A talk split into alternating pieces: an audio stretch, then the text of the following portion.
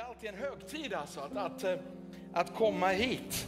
Jag, jag har varit i, i Singapore nu förra helgen och så var jag på Nyhemskonferensen i förrgår och talade kvällsmöte och nattmöte. Och så imorgon kväll ska jag åka över till London och tala på Holy Trinity Bromptons pastorsdagar. Men mitt i allt detta är ju höjdpunkten att komma till Svedjeholmskyrkan i Örnsköldsvik. Det är Varenda gång, jag, jag har sagt det många gånger, men varenda gång jag kommer hit så, så, så är det alltid underbart och dessutom så träffar jag alltid avlägsna släktingar som jag inte hade en aning om att jag hade. För vi, jag, jag kommer ju härifrån och Maria också faktiskt. När vi började dejta och liksom lärde känna varandra mer och mer så, så insåg vi snart att vänta nu, min farmor och farfar kommer ju från Övik. Min farfar var kyrkoherde i Själevads kyrka och pekade som om jag visste var jag pekade någonstans. Och hennes föräldrar, hennes farföräldrar kom också härifrån och var med i pingstkyrkan. För jag menar, jag är luthersk och Maria är pingst och så blev det en härlig ekumenisk, eh, ekumeniskt äktenskap. Då. Men det var lite roligt hörni, därför att nu för några månader sedan så var jag och jag och Maria, vi träffade några nya vänner som heter Bobby och Melissa Grunewald. Och Bobby Grunewald är han som har kommit på YouVersion-appen Alltså eh, den vanligaste bibelappen i hela världen. 500 miljoner, en halv miljard har laddat ner den nu och läser Bibeln genom den. Så det är fantastiskt. Så vi satt med dem och pratade och då hade Bobby just kommit in i det här med släktforskning och var så otroligt fascinerad av det då. Och som amerikan så, så tyckte han det var fantastiskt att han hade lyckats spåra tillbaka sin egen familj till typ slutet av 1700-talet. Och jag tänkte, åh, och så frågade han, får jag kolla er? Liksom, får jag kolla er? Och så satt han några timmar med den där appen och spårade tillbaka både mig och Maria till typ 1480 eller något sånt där. Det roliga var att vi visste ju att vi var från de här trakterna, men vi visste inte hur långt tillbaka vi var från de här trakterna. Och det visade sig att vi har varit från de här trakterna så det dånar om det. Alltså, hela vägen tillbaka till sent 1400-tal så kunde man spåra båda släkterna hit. Och det roliga var att vi upptäckte att vi var inte bara från samma typ allmänna region, utan från en och samma ö. Från 1600-talet och tillbaka så har våra respektive förfäder bott på samma ö utan att ha haft en aning om varandra. Vilket är helt coolt. Jag kommer ihåg formen på den där ön, jag kommer inte riktigt ihåg namnet. Men tror ni inte att när jag och Thomas skjutsar ut mig hit så ser jag på GPSen, det är precis sam, det är ju den här ön! Det är den här ön. Så jag bara claimar den här ön nu alltså. Det är helt otroligt faktiskt. Så både jag och Maria, vi kommer från den här och det är första gången jag är på den nu ikväll. Fantastiskt roligt. Thomas och Maria, tack så hemskt mycket för att ni är de ni är och för att ni är så goda vänner. Och det finns ju få människor som man bara, så fort man kommer i närheten av dem så vill man bara prata ihjäl sig och lyssna ihjäl sig. blir bara så andligt vitaliserad. Så, så, så glad för er, så glad att se vad Herren gör genom er och församlingen och, och, och inte minst så glad att vara här ikväll. Verkligen. Så um, ja, en av de många roliga saker jag får göra är att jag får undervisa på Livets Ords Bibelcenter. Eh, Vår bibelskola i Uppsala. Och den här kyrkan består just nu av bara två kategorier. De som har gått på Livets Ords Bibelcenter eller de som inom kort kommer att gå på Livets Ords Bibelcenter. Um, och, och, en av de roligaste sakerna jag tycker själv att, eh, med att undervisa där, det är dagarna när vi har Q&A, alltså frågor och svar. Och man, eleverna får fråga vad de än vill fråga om Bibeln, om Gud och livet och så vidare. Och så söker vi svaren tillsammans. Och jag har lagt märke till genom åren, för jag har ju undervisat på Bibelskolan 25 år, ehm, att några frågor kommer tillbaka. Och en av de frågor som nästan alltid kommer upp, det är hur kan jag höra Guds röst? Hur kan jag vara ledd av den heliga Ande? Och jag kände när jag skulle komma hit och tala ikväll att det vill jag tala om. Går det bra eller? Jag hoppas att det går bra, för jag kommer göra det i alla fall nämligen. Så, att, så ikväll vill jag bara dela med er, hur kan vi höra Guds röst? Hur kan vi växa i att bli mer och mer lyhörda för Andens personliga tilltal in i våra liv? Jag tror att Gud behöver ett folk som hör vad Gud säger. Som inte bara springer på som i gamla hjulspår hela tiden, även om gamla hjulspår kan vara bra ibland. men som är lyhörda och vidöppna för Guds ledning i det stora och i det lilla. Och Det här kommer inte automatiskt. Det finns många missförstånd som är kopplade till hur du kan höra Guds röst och, och många överdrifter och underdrifter. Så förhoppningsvis ska vi kunna bara gjuta in lite tro in i ditt hjärta. Att när du går härifrån ikväll så är du lite mer trygg i hur du kan växa i att höra Herrens röst. Amen. Vi ber tillsammans. Fader, vi tackar dig så mycket för att vi får vara här ikväll. Tack för att pandemin är bakom oss, Herre. Tack att vi kan träffas igen. Att vi kan vara din familj och din kyrka och din församling och ditt rike, Herre. Nu ber jag heligande, blås in, haha, in i den här kyrkan, Herre. Blås igenom våra hjärtan. Och där pandemin har gjort oss lite dammiga, kanske lite tröga på insidan. Fader, så ber vi dig att du ska bara dubbla din vitalitet i våra hjärtan och i våra själar. Och Herre, när vi söker dig i ditt ord och, och, och i din andes närvaro så ber vi dig, tala till oss. Forma oss Herre till de vi behöver vara i den här tiden som ligger framför. Och vi ber att när den här kvällen avslutas, att vi allihopa ska vara lite mer lika Jesus. Amen. Amen, amen, amen. Eh, jag skulle vilja, jag tänker inte tvinga någon, men jag skulle vilja rekommendera dig att skriva ner det som vi går igenom ikväll. Att du inte bara tänker att nu ska du sitta här och höra på lite uppmuntrande, inspirerande prat. Utan jag, ska, jag har försökt att liksom lägga upp det här bibelstudiet så att det ska kunna vara lätt att skriva ner lite saker, lite punkter, lite bibelord. Så att du får med dig någonting hem och kan gå igenom det igen. Vi är som andliga kossor, vet du. Vi behöver idissla Guds ord. Inte bara svälja det en gång, utan liksom massera in det i hela vår varelse. Så om du vill får du jättegärna göra det. Eh, när vi nu ska tala om ikväll om hur vi kan lyssna till Guds ande och höra Guds röst, så är något av det första vi måste konstatera att Gud leder oss på många olika sätt. Det finns inte ett sätt, han leder oss på många olika sätt. Och låt mig bara snabbt gå igenom några av de sätten innan vi talar specifikt om just hans egna tilltal in i våra hjärtan. Det främsta, viktigaste och dyrbaraste sättet som anden talar och anden leder är genom Guds ord. Numero uno, Gud talar till dig och Gud leder dig genom Guds ord. Och Guds ord är också den slutliga auktoriteten till allting. Jag menar, det är den, den, eh, den enhet som du dömer alla andra tilltal utifrån.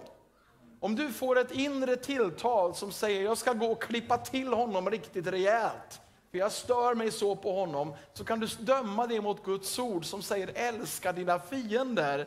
Och du vet att det där inre eh, maningen som du fick, det var nog din egen frustration och inte den heliga ande. Va?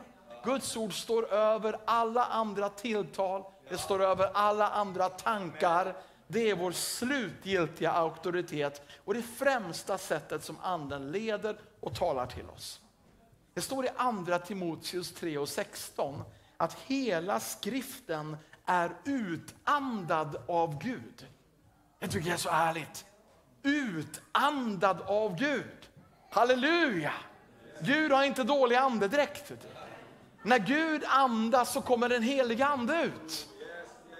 Det skedde i skapelsens morgon. Han formade människan från stoft och så blåste han vad då? livsande in i hennes näsa. Och så blev människan en levande varelse.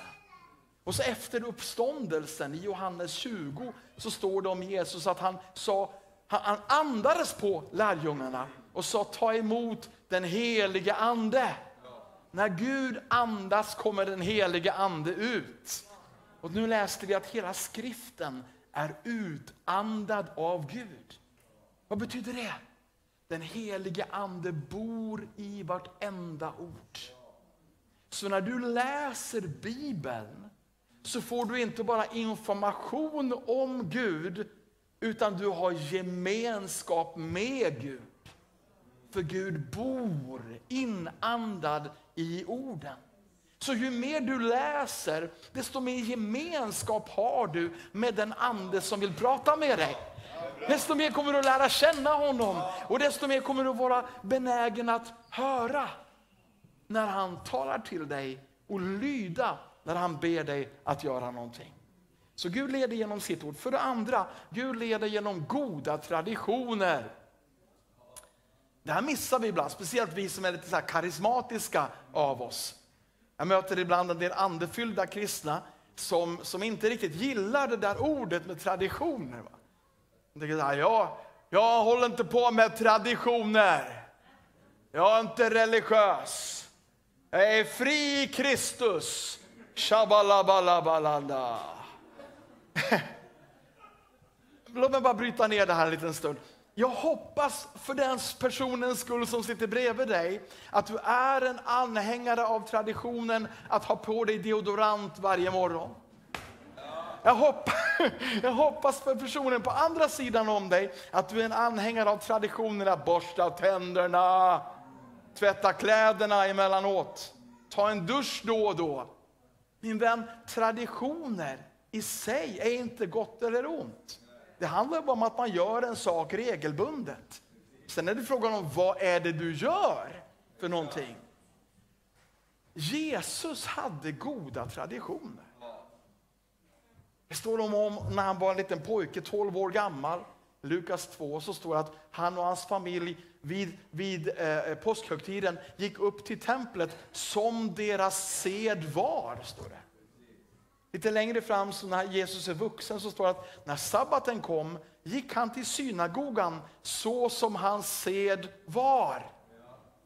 Jesus hade goda traditioner, goda rutiner inbyggda i sig. Och när du och jag har det kommer Gud att använda dem för att tala till oss och leda oss. Och, och eh, Låt mig bara ge dig några förslag på goda traditioner. Vi har redan pratat om att läsa Bibeln. Att läsa Bibeln en stund varje dag. Gud kommer att tala till dig och Gud kommer att leda dig. Att tillbringa en liten stund i Guds närhet innan dagen börjar. Gud kommer att tala till dig och Gud kommer att leda dig. En av de viktigaste goda traditionerna, gå i kyrkan varje söndag. Halleluja! Inte för att du kände för det speciellt mycket kanske just den söndag morgonen. Eller för att Guds ande sa det till dig, utan för att det är en god kristen tradition. Amen.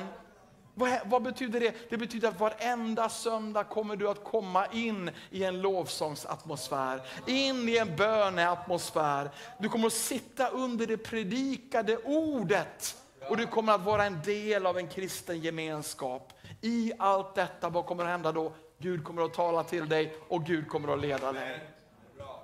Amen. Amen. Goda traditioner.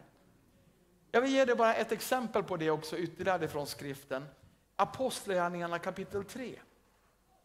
Eh, du får i hemläxa här på bibellägret att läsa det kapitlet. Eh, och när du gör det så kommer du att se att Apostlagärningarna 3 framförallt handlar om ett mirakel. En lam man som satt vid sköna porten som blir helad och kan börja gå. Och det här ger svallvågor i hela Jerusalem. Och vi läser ofta berättelsen men ibland glömmer vi hur den började. I första versen i Apostlagärningarna 2 står det Petrus och Johannes var på väg upp till templet vid bönetimmen den nionde timmen. Med andra ord, de här två unga männen hade en god tradition. Om vi är i Jerusalem och det är den nionde timmen, då går vi upp till templet och ber. Observera, det här var efter andeutgjutelsen. Efter tungor av eld och tungotal. Gud ändrade inte, liksom, i och med andeutgjutelsen så ändrades inte alltihopa till kaos och spontanitet. Utan de här två männen hade fortfarande kvar goda traditioner i sitt liv. Och därför att de hade en tradition att gå upp till templet vid den nionde timmen så kunde anden leda dem förbi en man som satt vid sköna porten och han blev helad. Och ett av de största miraklerna i, i Apostlagärningarnas första kapitel är ett faktum. Men det hade inte varit ett faktum om det inte fanns goda traditioner inbyggda i deras liv. Amen. Vilka goda traditioner har du? Du behöver inte svara rakt här och nu, rakt ut, men jag vill rekommendera dig, ha åtminstone fem, sex, sju stycken. Skriv ner dem om du har en familj på en lapp, klistra upp den på kylskåp, eller klistra, magneta upp den. på kylskåpet och etablera det här både i dig och i din familj. Innan vi äter mat så ber vi för maten. Vi läser Bibeln, vi går i kyrkan. Grundläggande saker som kommer att göra att du hela tiden är i omloppsbana kring den heliga Ande. Ett tredje sätt som Gud leder är genom vad jag kallar kristet sunt förnuft. Och kristet sunt förnuft, då menar jag att vi försöker så gott vi kan leva enligt Jesu grundläggande undervisning. Han har sagt älska era medmänniskor. Och när vi gör det så kommer Gud att tala till oss och leda oss i det. Han har sagt be för människor som har behov. Och när vi gör det kommer anden att leda oss och tala oss i det. Han har sagt eh, ge till de fattiga och när vi gör det kommer anden att tala till oss och leda oss i det. Förstår ni vad jag menar? Så, alltså, när vi går på grundslagen i det kristna livet och gör vårt bästa för att leva ut dem och leva i enlighet med dem så kommer anden att leda och tala till oss i och genom det. Så, faktum är att om vi bara leddes av Guds ord, goda traditioner och kristet sunt förnuft så skulle vi kunna leva ett kanonliv. Det här är jättebra grundläggande saker och det är kanske de främsta och viktigaste sätten som Herren talar och leder. Men utöver de här tre så finns det ett sätt som Gud vill att vi ska växa i vad gäller att lyssna och följa Herrens röst. Och det är just detta med Guds personliga tilltal till dig. När Gud vill tala in i just ditt hjärta, i just din situation. Genom att han planterar en tanke inom dig. Och Det är viktigt att säga att det här kanske inte händer varje dag. Och här vill jag be om ursäkt då alla oss predikanters vägnar, för ibland kan vi påskina att vi har någon sorts inre högtalare som är permanent påslagen. Vi säger, ja, Gud sa det och så, och så sa Gud det och så sa Gud det. Ungefär som att vi går omkring och är liksom ledda i varenda steg vi tar. Gå åt höger nu Joakim, gå åt höger. Köp lättmjölk, lättmjölk Joakim. Förstår du?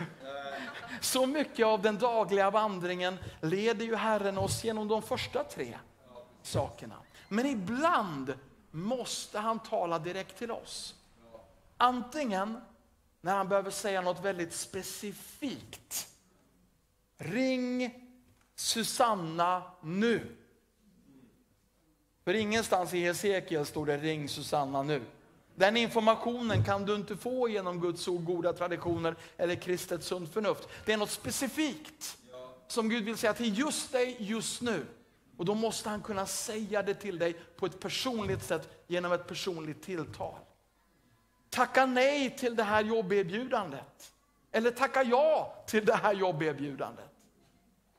Åk över till den här personen just nu. Ge den här personen 500 kronor. De här små tankarna som är specifika. Där måste han kunna tala in i våra liv. Så det ena är när han vill ge specifik information och det andra är när han vill att vi ska göra någonting lite udda. Någonting som är lite utanför det vi brukar göra. När han vill liksom expandera vår horisont och hjälpa oss att kliva utanför båten. Till Matteus 14 har du berättelsen om när Jesus kommer gående på vattnet. Och så säger han till Petrus, kom. Innan dess hade Jesus klivit in i Petrus båt massor av gånger. Jesus hade kommit till Petrus på Petrus villkor och klivit in i hans båt, in i hans safety zone. Och det är inget fel med det. Men det kom en dag när Jesus sa, nu måste du kliva ut ur båten. Och ofta är det då som anden behöver tala till dig personligen. För han vill att du ska göra någonting ovanligt. För dig ovanligt. Någonting lite udda kanske. Och jag lovar dig att varje gång du hör någonting sånt och lyder så väntar ett mirakel på dig. Eh, vi ser Jesus leva i enlighet med det här. Eh, ni vet, han lägger händerna på de sjuka på var och varannan sida i evangelierna. Men en gång så spottar han på marken och gör en deg och smetar den degen på en blind mans ögon och sen går och tvättar det i Siloadammen. Det här var ju inte en ny grej som man bad oss att göra. Skapa liksom ett, ett nytt samfund så här. Spotta på marken-samfundet. Utan ett enstaka undantag, ett specifikt tilltal. Och vi undrar varför då? Svar, ingen aning. Ibland får du inte det svaret, ibland får du bara en instruktion. Gör någonting lite annorlunda, någonting lite utanför din erfarenhet. Och I slutändan blir en blind man helad därför att Jesus var lydig det personliga tilltalet från den heliga Ande. Men jag vill läsa ett annat exempel från Jesu liv när han just gör någonting ovanligt. Och det är Johannes 4. Från vers 3. Och vi kommer in i en kontext här nu när Jesu tjänst har centrerat sig kring södra Israel, Judeen. Och här har han predikat tillsammans med Johannes döparen, parallellt med Johannes döparen. Förmodligen sju, i sju, åtta månader. Men nu lämnar han södra Israel och går upp till Galileen i norra Israel, där han var uppväxt. Och så kliver han in liksom i ett nytt kapitel i sin tjänst. Och det kommer att bli mirakelkapitlet. 80 procent av alla mirakel du läser om i, i, i evangelierna kommer från den här andra perioden av hans tjänst uppe i norra Israel. Och då läser vi i Johannes 4, vers 3. Då lämnade han Judeen och vände tillbaka mot Galileen. Han måste då ta vägen genom Samarien. Det här är intressant. Han lämnade Judeen och vände tillbaka mot Galileen. Han måste då ta vägen genom Samarien. Och vi kan ju sitta här i Örnsköldsvik 2022 och undra varför är det så revolutionerande då? Låt mig förklara för dig. Vi, vi tittar på den här kartan får du se. Det, är, det här är alltså Israel på Jesu tid. Eh, längst ner det orangea där är Jud, eh, Judeen, högst upp det gula är Galileen och i mitten det blåa det är Samarien. Och tittar vi bara på kartan så ser det ju helt logiskt ut det som Johannes skriver att, att han var här nere, han behöver gå hit och han måste då gå igenom här. Det är ju kortaste vägen. Kolla, han, han, klart att det, det är ju så han måste gå. Men vad vi inte kanske räknar med då, eller vet om, det är att på Jesu tid så gick ingen jude vid sina sinnesfulla bruk genom Samarien. Samarierna var polyteister, de trodde på Israels gud men också på de assyriska gudarna. Och det gjorde att judarna kunde inte ha gemenskap med dem. Den judiska trosbekännelsen säger Herren vår Gud, Herren är en. Och det första budet säger att du ska ha inga andra gudar vid sidan av mig. Och det gjorde att, att judarna undvek samarierna och gick istället längst ut vid Samariens gräns, längs Jordan, där de skulle gå härifrån hit eller härifrån hit. Det här var det vanliga, det här var rutinen. Men så står det i Johannes 4 specifikt, därför att det var udda, ovanligt, att Jesus måste då gå genom Samarien. Så han måste inte på grund av kulturella anledningar och han måste inte på grund av geografi. Varför måste han då? då? För att anden ledde honom att göra det. Vet du, ibland måste du därför att anden leder dig. Ibland måste du göra till och med det som verkar onaturligt och udda och utanför din säkerhetszon. Ibland måste du säga nej till ett lukrativt erbjudande för att anden leder dig genom Samarien. Och varför måste han gå genom Samarien? Därför att anden visste att det sitter en kvinna vid en brunn utanför staden Samaria och hennes hjärta är vidöppet. Och därför att Jesus var lydig och gick genom Samarien så möttes de två. Jesus proklamerar för första gången i sin tjänst att han är Messias. Den här kvinnan möter Guds kärlek, springer in i en stad och blir den första predikanten i evangelierna. Och en hel stad kommer till tro på Jesus. Kan vi säga halleluja i kyrkan? Tack Jesus! Och inget av det här hade hänt. Inget av det här hade hänt om inte Jesus först hade varit lydig det personliga tilltalet i, i sitt hjärta från den helige Ande. Amen. Och jag har tänkt på det så många gånger, hur, hur det här har fungerat i mitt eget liv och i, i församlingen hemma i Uppsala. När det kommer ett ord och där och då tycker man det är bara ett ord. Vad, vad, hur mycket kan ett ord innehålla? Och så tar vi några bebissteg i den riktningen och plötsligt öppnar sig en dörr som man inte har en aning om. Om man bara spolar tillbaka till den tiden efter det att jag själv gav mitt hjärta till Jesus. Så det var ju länge sedan, det var på den tiden då det hette Sovjetunionen. Och jag kommer ihåg att jag på min första missionsresa någonsin, fick 17 år gammal, fick följa med Carl Gustav Severin in i Sovjetunionen. Och jag kommer ihåg hur vi sydde in ryska nya testamenten i våra jackor. Och hur vi smugglade olagliga bibeldelar in i Sovjetunionen. Jag kommer ihåg hur vi satt i baksätet på en bil när vi åkte till en, till en liten kyrka mitt ute i skogen. Men KGB snappade upp oss och åkte efter oss och försökte att köra ikapp oss. Och den här ryska chauffören körde som en galning för att skaka av sig KGB som förföljde oss. Och jag var 17 år gammal och tänkte, jag brukade titta på actionfilmer, nu är jag i en actionfilm. Och, och, jag kommer ihåg det, hur, hur vi liksom jobbade under ytan och gjorde så mycket som vi kunde. Men så kom ett ord, ett tilltal från den helige Ande. Samla ihop 40 miljoner kronor på fyra år. För Sovjetunionen kommer att kollapsa och dörrarna kommer att öppnas för att predika. Och 40 miljoner, alltså här idag, mm, om man tänker tusentals människor. Vi var 300 i kyrkan då.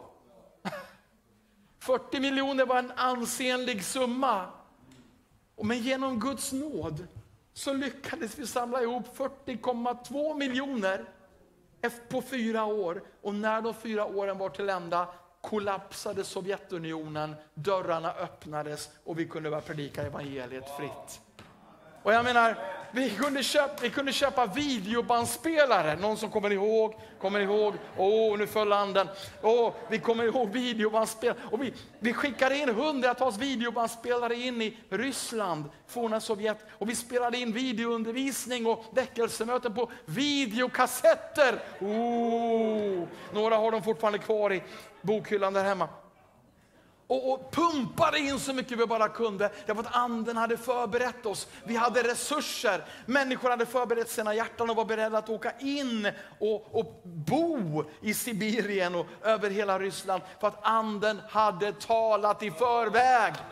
Och det gjorde att någonting hände, när någonting hände så blev vi inte tagna på sängen och överraskade.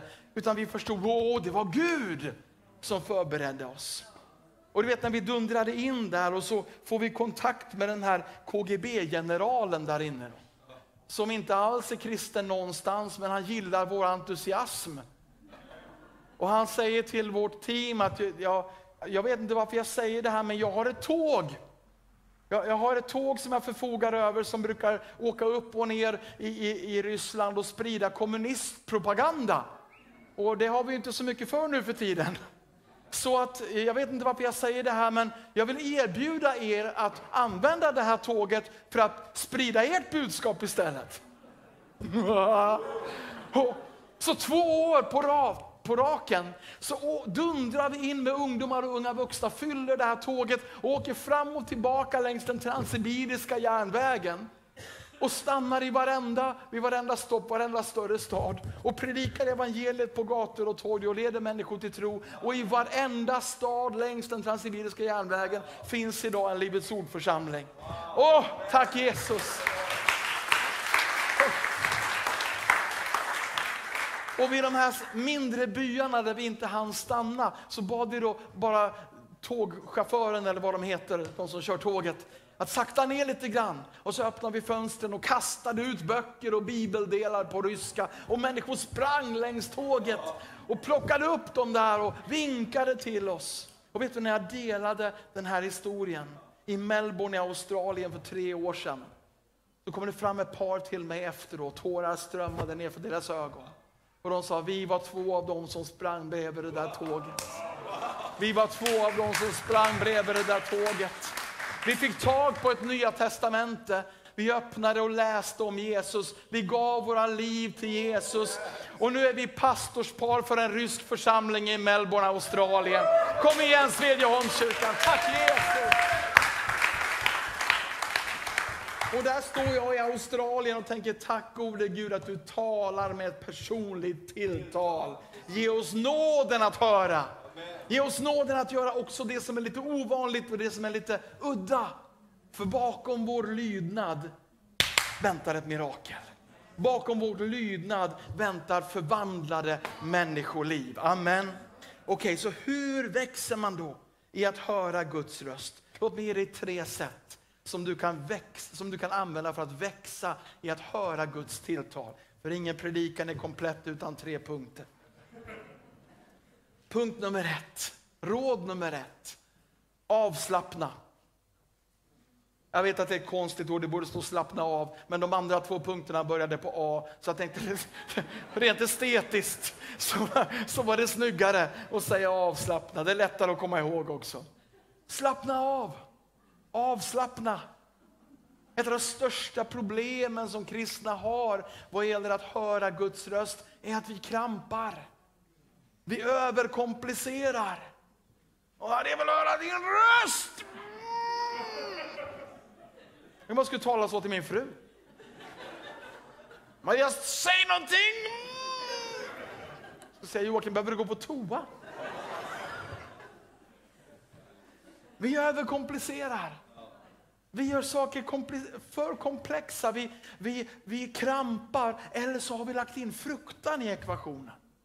Fruktan för att, hjälp, tänk om Gud har talat till mig och så har jag inte hört det och så är jag i olydnad nu utan att riktigt veta om det. Slappna av, börja där. Gud bor i dig. Gud älskar dig. Anden är inte långt borta, han finns i dig. Det handlar bara om att på ett avslappnat sätt koppla ihop och lyssna in. Det finns en underbar berättelse som är så central i detta med att höra Guds röst. Och den står i första Samuelsboken 3. Det här är när pojken Samuel är i templet och för första gången får höra Guds röst personligen till honom. Han har växt upp i templet, han kan jättemycket om Gud, men det här är första gången som det här tilltalet som vi talar om ikväll kommer till honom. Och vi kan faktiskt lära oss mycket genom den här berättelsen. Första Samuelsboken 3, vers 1. Pojken Samuel gjorde tjänst inför Herren hos Eli. På den tiden var Herrens ord sällsynt. Profetsyner var inte vanliga. Då hände det en gång detta medan Eli låg på sin plats. Hans ögon hade börjat bli skumma så att han inte kunde se. Guds lampa hade ännu inte slocknat och Samuel låg i Herrens tempel där Guds ark stod. Då kallade Herren på Samuel. Det är intressant att se här att Guds ord, Guds tilltal, det kommer inte därför att Samuel liksom, uh, har liksom verkligen dragit ner någonting från himlen. Han ligger och sover. Ändå har han satt sig själv, han har placerat sig själv i en position av att kunna lyssna. Hur då? Genom att han är på rätt plats och han gör rätt sak. Är på rätt plats och gör rätt sak. Var är han någonstans? Han är i templet där Herren talar. Vad gör han i templet? Han tjänar i templet. Han är inte en passiv åskådare som bara är där. Han är i templet, rätt plats. Han tjänar i templet, han gör rätt sak. Och faktum är att det här kan vi översätta rakt in i våra liv.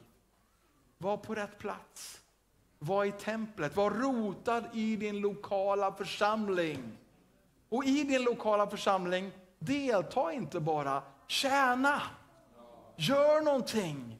Ställ dig själv till förfogande för att möta de behov som ditt tempel har. Och när du är på rätt plats och gör rätt saker, är i templet och tjänar i templet, då ställer du dig själv i en position när Gud kan tala till dig. Amen. Sen tycker jag det är fascinerande att just det här med om du fortsätter att läsa hela kontexten, så, så när Gud talar så tror ju först Samuel att det är Eli som talar. Flera gånger tror han det. Och det är lite roligt för vi är ju vana från alla kristna tecknade filmer som vi har tittat på när vi växte upp. Och de som är riktigt gamla av oss har liksom sett de tio budorden med Charlton Heston från 1958. Och varenda gång Gud talar då så är det så här Moses! Och det är så lätt att vi tänker, men jag har aldrig hört det där. Nej, inte jag heller om jag ska vara ärlig. Jag har inte hört den där ekande basrösten, men å andra sidan, om, om det hade varit Guds röst till Samuel, så hade ju aldrig Samuel trott ja, det var nog Eli. Förstår ni vad jag menar? Jag menar, han förväxlar ju Guds röst med en människoröst betyder att det kan inte ha varit Samuel. För så låter ju inte Eli. Och faktum är att det är vårt vanligaste misstag. Vi förväxlar Guds röst med en människoröst, nämligen vår egen. För Guds röst är så naturlig. När Gud ropar ut Samuels namn så är det förväxlingsbart med en vanlig människoröst. När Gud talar till dig så är det förväxlingsbart med dina egna tankar. Du måste våga lita på att den där lilla impulsen, den kom inte från dig, utan den kom från honom. Amen. Och faktum är att nu, jag har kommit upp i den fas av livet och jag älskar att vara där i livet. Kära någon alltså. Alla som är yngre än 55, ni har något bra att se fram emot. 55, det är grejen. Kära någon. När man, man börjar liksom räkna sitt liv i decennier. Oh, kära. Så jag menar, när jag tittar bakåt här nu på liksom livet som har, som har varit hittills, så inser jag ju också att varenda gång då Gud liksom verkligen har, har använt mig på kanske mer spektakulära sätt, så har jag ju inte haft en aning om att jag har varit ledd av Gud förrän efteråt. Förstår du? Man inser att man ser Guds ledning bäst i backspegeln. Man vill alltid se den genom vindrutan, men det får man inte alltid. Man ser den alltid bäst genom backspegeln. Aha! Var det därför jag behövde göra det? Eller var det därför jag gick dit? Eller var det därför? Ja, och sen så ändrar vi historiebeskrivningen och tar lite ära från det. Och säger att vi började med, ja, Herren sa till mig, det gjorde han inte alls. Alltså, det, det gjorde han, men du fattade inte det förrän efteråt. Och så liksom tweakar vi om hela processen för att få lite ära själva. Va? Stolta som vi är. Kära någon, Herre förbarma dig. Jag kommer ihåg för en massa år sedan, nej det var inte så många år sedan, några år sedan. Jag var i Mexiko, predikade på en pastorskonferens. 800-900 mexikanska pastorer. Och, och, det var en tredagars grej.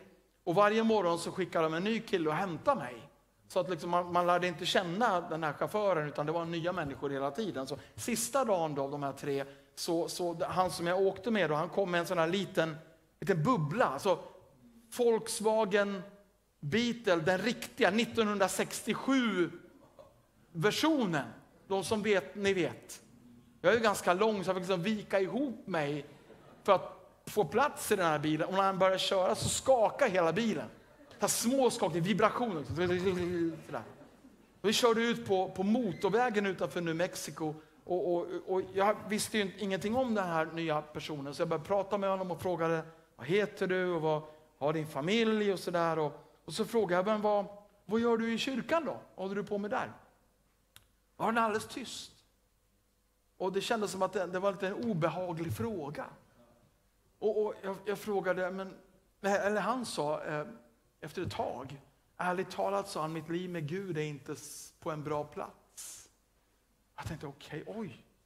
Jag frågade vad, vad har hänt, berätta. Och så började han berätta, riktigt gripande faktiskt, om hur han, när han var liten så brann hans hjärta för Jesus och han ville tjäna Gud och allting. Men i övre tonåren hade han fattat några felaktiga beslut och, och nu så var han övertygad om att eftersom han hade gått bort från Gud, att Gud var arg på honom och inte ville ha någonting med honom att göra längre. Jag tänkte, det här är ju tragiskt. Jag började predika för honom. Och säga, men här, vet du vad, Gud är här i bilen med oss. Det finns förlåtelse, det finns upprättelse, det finns en ny chans. Jesus är här med oss och han hatar dig inte. Han är inte arg på dig. Han står där med sina armar utsträckta och han börjar gråta. vet du. Och han, han grät så att bilen skakade ännu mer. Och jag sa, vet du vad? Stanna bilen. Vi körde in till motorvägens vägren och så satt jag och predikade evangeliet för honom. Och hopp och liv och förlåtelse och försoning. Och han grät som ett barn och Guds ande fyllde hela bilen. Det var inte så mycket utrymme att fylla, men, men det var ändå... Jag fyllde hela bilen. Och så frågade jag, får jag be för dig? Ja, då vill han. Absolut. Så jag tog hans händer och så bad vi frälsningsbönen. Och han fick ett nytt möte med Jesus och tog emot dopet i den heliga Ande. Och bara ljuvligt, vågor av Guds kraft och kärlek sköljde igenom oss där i bilen. Och han grät och skrattade och, och tiden gick. Och efter ett tag började jag titta på klockan och säga, käre någon, nu är vi sena alltså. Jag skulle predika, jag ska ha fyra pass på det här pastorsseminariet. Det var så svårt att avrunda för det var så härligt. Men till sist så sa jag, vet du vad, det är underbart det här, halleluja. Men nu måste vi åka till kyrkan för vi är redan sena. Och då såg han lite förvirrad ut och så sa han, eh, vi är på väg till flygplatsen. Jag tänkte, nej, nej, nej, så det är imorgon. All sin dag, det, det, jag har en dag kvar. Det, det är imorgon är flygplatsen, men, men nu har jag, jag en dag kvar på seminariet. Du måste ta mig till kyrkan nu. Och så tittade han på mig. Det var en märklig tystnad uppstod. Och så sa han någonting som jag förmodligen aldrig kommer att glömma hela mitt liv. Du är Mr Williams, eller hur?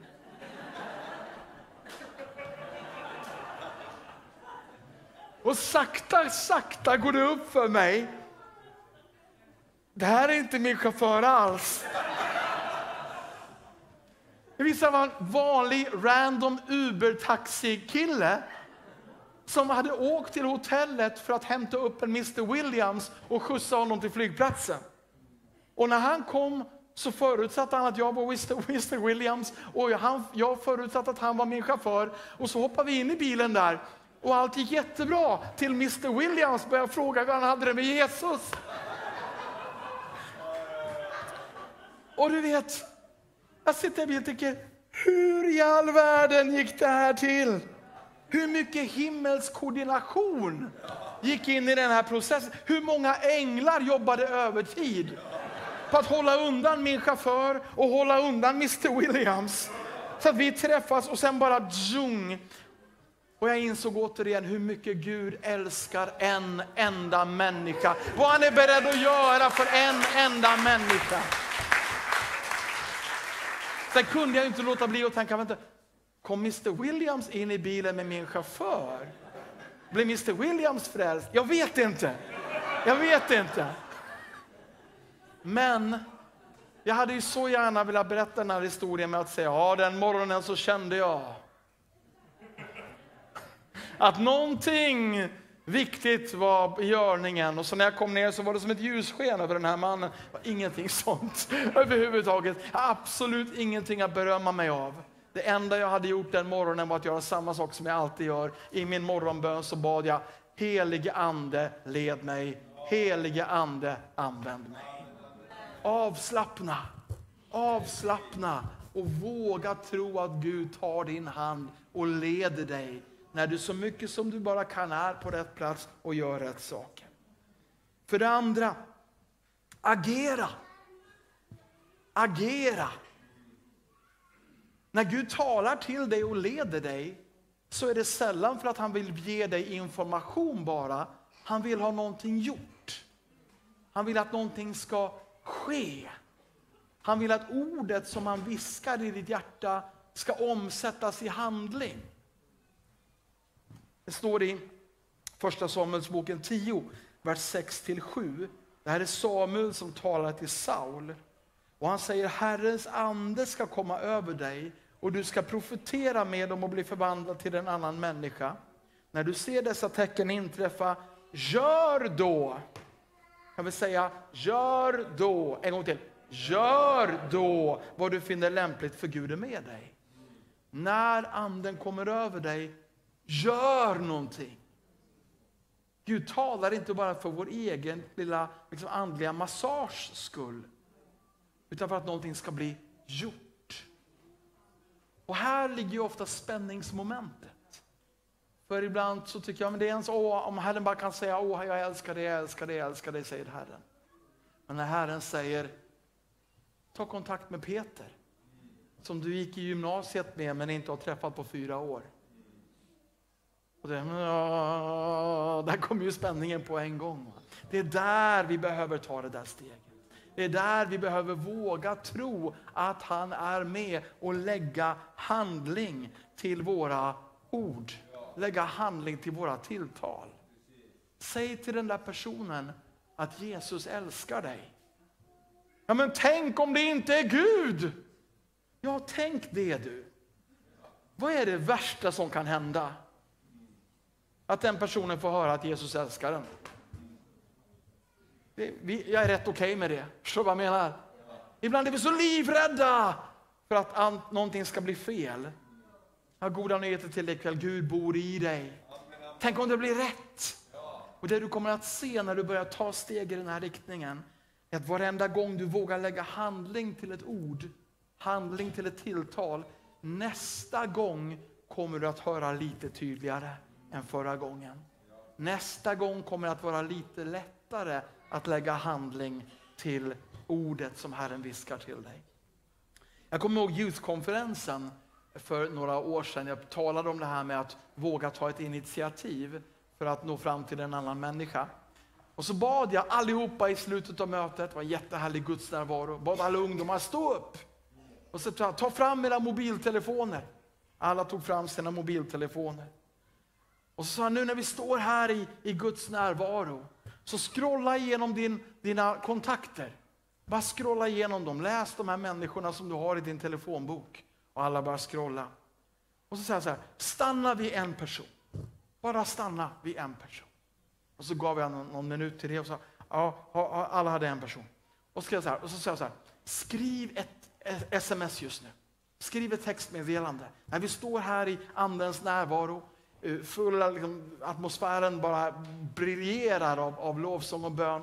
Skriv ett textmeddelande och skriv det utifrån er relation. Om du redan har pratat med Jesus, om Jesus med den här människan, skriv någonting till. Om du aldrig har gjort det någon gång men känner dig bekväm med det, skriv någonting om Jesus för första gången. Om du inte vågar det, skriv något annat. Skriv typ, jag måste verkligen träffa dig när jag kommer hem från den här konferensen.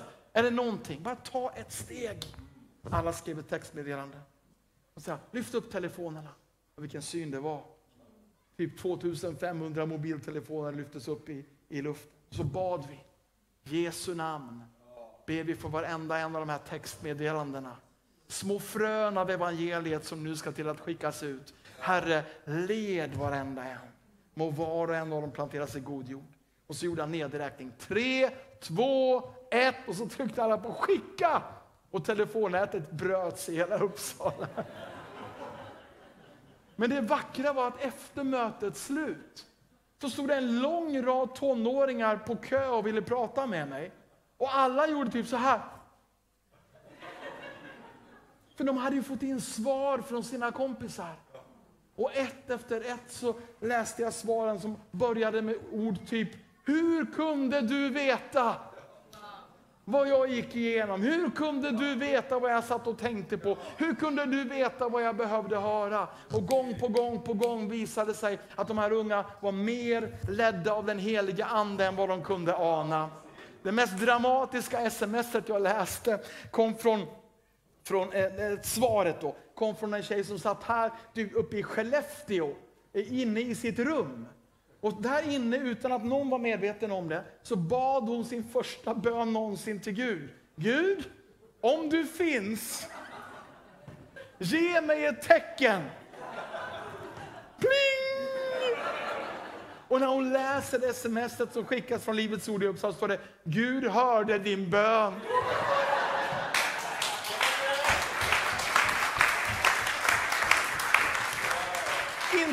Inte, skickat av någon sorts andlig superproffs, utan av en vanlig 14-årig tjej. Som bara skickade ett sms och trodde att det var hennes grej. Fick se att det där lilla agerandet, det lilla steget gav den här flickan ett bevis på Guds existens som hon aldrig någonsin skulle glömma. Låt oss alltid våga agera. Allra sist här nu bara, Josef om du kan spela lite grann så är vi redo att, att gå in i en stund tillsammans med, med Herren och, och bli betjänade av hans andes närvaro. Det tredje ordet, efter att vi har pratat om avslappna och agera, tredje ordet är andra. Andra människor. Och det här kopplar ju i det vi nyss pratade om. Nio gånger av tio, när Gud talar till dig, så kommer du inte att vara ändstationen för det tilltalet. Någon annan kommer att vara ändstation. Gud kommer att tala med dig som redan är frälst, förlåten, försonad, Guds barn, Guds son eller dotter, om någon annan som inte är det. För att locka på dina böner För att locka dig att bli en människofiskare. För att locka på det där inom dig som Gud kallar för att vara ljus och salt i den här världen. Och det är så viktigt, hörni, att vi i den här tiden inte låter världens egoism och själviskhet infektera vår kristna tro. Vi lever inte av den här världen, men vi lever i den här världen. Och just nu lever vi inte bara i den här världen, vi lever i den här världens mest själviska och egoistiska fas. Och om vi låter vår omvärld och tidsandan smitta vår kristna tro, så kommer vi att tala bara om tron som någonting som jag har för att jag ska må bättre, för att jag ska bli hjälpt, för att jag ska få ett skönt, bekvämt och tryggt liv. Men den kristna trons natur, det är låt oss följa Jesus för att hitta ett förlorat får. Hitta ett förlorat mynt. Hitta en förlorad son och en förlorad dotter. Därför kommer Gud att tala till dig. Han kommer att lägga namn i ditt hjärta som du ska be för. Personer som han vill att du ska kontakta. När du sitter där bara helt oförberedd och tittar på din Facebook-status så dyker det upp en person i ditt flöde. Eller ett minne för nio år sedan. Och så plötsligt så får du en tanke. Våga tro att Gud la den tanken i dig för att du skulle ge hans kärlek vidare till någon annan. Sista bibelordet. Lukas 15, vers 8. Eller om en kvinna har tio silvermynt och tappar bort ett av dem, tänder hon då inte ett ljus och sopar huset och söker noga tills hon hittar det. Vi vet att kvinnan i den här liknelsen, det är Gud. Det där myntet, en förlorad själ. Men vet du, ljuset som hon tänder, det är du. Ljuset som den här kvinnan tänder är du. Han kommer över dig med sin eld. Inte bara för att du ska vara brinnande, utan för att du ska göra den här världen lite ljusare och lite varmare och hjälpa honom att hitta ett förlorat mynt. Därför vill han tala till dig. Därför behöver vi hela tiden öppna våra hjärtan vidare och vidare så vi kan lyssna bättre och bättre. Han vill att vi ska höra hans röst bättre och tydligare och starkare 2022 än vi gjorde 2021. Och inte bara höra utan agera snabbare och lydigare än vad vi gjorde tidigare. Och här ikväll bara känner jag att det finns en öppen himmel för var och en som någonstans i sitt hjärta säger Herre, det vill jag. Jag vill hungra ännu mer efter ditt tilltal. Jag vill lyssna ännu innerligare. Jag vill våga ta trosteg snabbare och frimodigare än tidigare. Jag vill vara så avslappnad inför dig att jag hör. Jag vill agera och inte minst jag vill nå fram till någon annan som du vill nå genom mig. I Herrens närhet kan vi bara ställa oss upp en liten stund och bara ge honom utrymme i våra liv just nu. Tack, tack, tack Herre Jesus. Jag känner i mitt hjärta och jag har känt de, de pass jag har tagit och bett för den här kvällen. Att det finns en sak vi ska göra först och sen vill Herrens ande bara göra några andra saker. Men det finns en viktig sak och det är där vi ska börja. Om jag bara får be att du står här nu i Herrens närhet och att du sluter dina ögon. Det, är, det, finns inget magiskt med att sluta sina ögon, men fördelen med att göra det, det är att du inte behöver vara så upptagen av mig här framme, eller den som står bredvid dig. Så många gånger låter vi våra beslut vara präglade av vad andra gör eller inte gör. Men nu kallar Herren på dig. Som han talade till Samuel i templet så vill han tala till dig.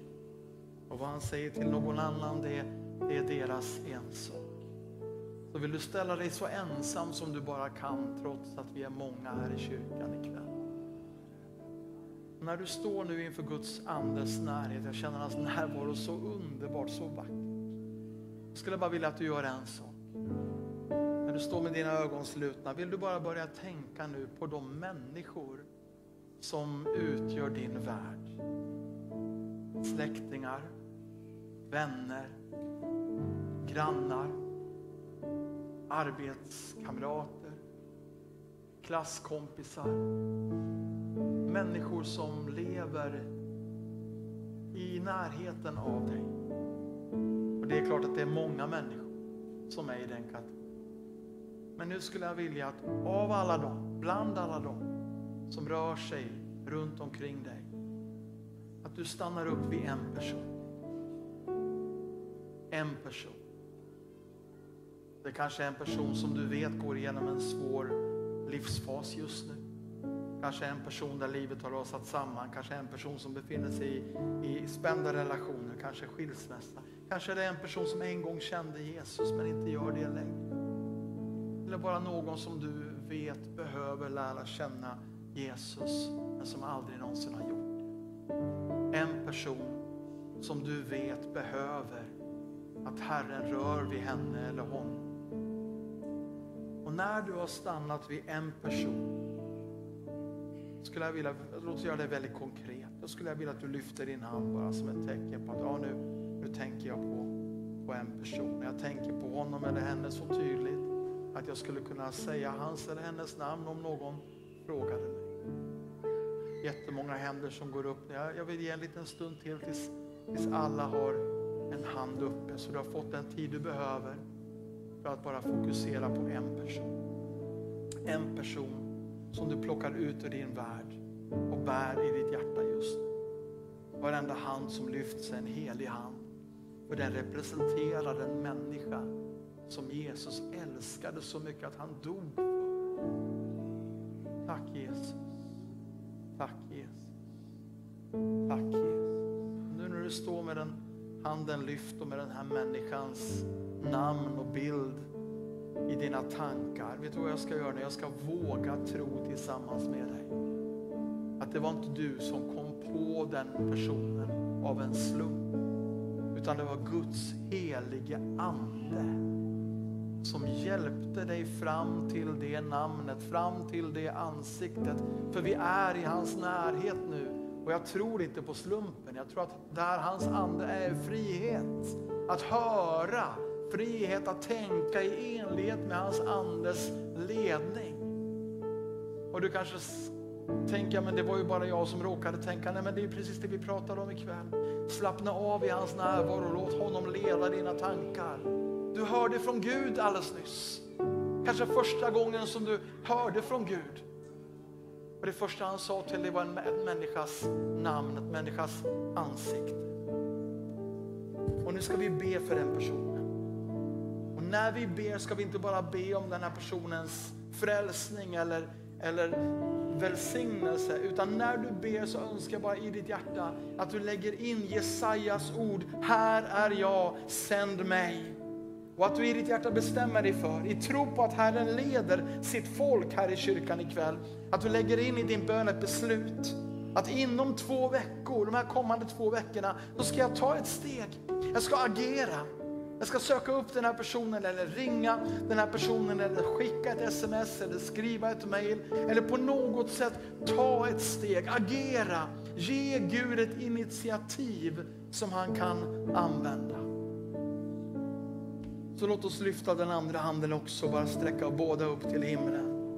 När vi bär fram de här människorna just nu inför Guds ansikte. Fader, vi tackar dig för att du leder ditt folk, Herre. Du talar till ditt folk.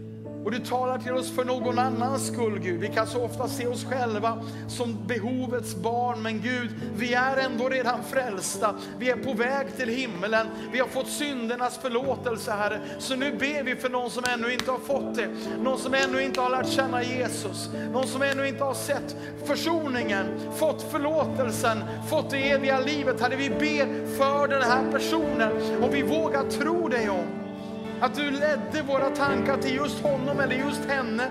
För att just hon eller han behöver på ett speciellt sätt liv från himlen. Och kanske är mer öppen i sitt hjärta just nu än vad vi har en aning om. För öppenhet syns inte på ytan. Öppenhet hörs inte alltid i orden. Men du känner varje människas hjärta. Så vi ber dig, Herre kom med liv. Kom med uppståndelsekraft. Kom med helande Herre. Kom med frid. Åh, kom med din kärlek som kan läka varenda sår Herre. Som kan upprätta det som var nedbrutet. Kom helige Ande. Kom och berör henne. Kom och berör honom Herre. Och vi ber nu med Jesajas ord. Här är jag, sänd mig. Jag vill agera, jag vill ta ett steg, jag vill ta ett initiativ. Jag vill besöka den här personen, ringa den här personen. Våga tro att du kallar mitt hjärta också att agera, att interagera, att, att ta det här initiativet Herre. Och jag vill göra det Fader. Och nu ber jag dig i Jesu namn om din välsignelse över var och en som har bett en sådan bön eller fattat ett sådant beslut. Tack för frimodighet Herre. Tack att den här stunden inte bara ska försvinna iväg i, i våra minnen, utan att vi ska komma ihåg dess helighet och dess, dess vikt, Herre, dess tyngd. Och när vi gör det Gud så vågar jag tro tillsammans med mina bröder och systrar att flera hundra människoliv kommer att bli berörda utifrån de beslut som har fattats den här kvällen. Ska vi bara jubla inför Herren och ge honom en applåd och tacka honom?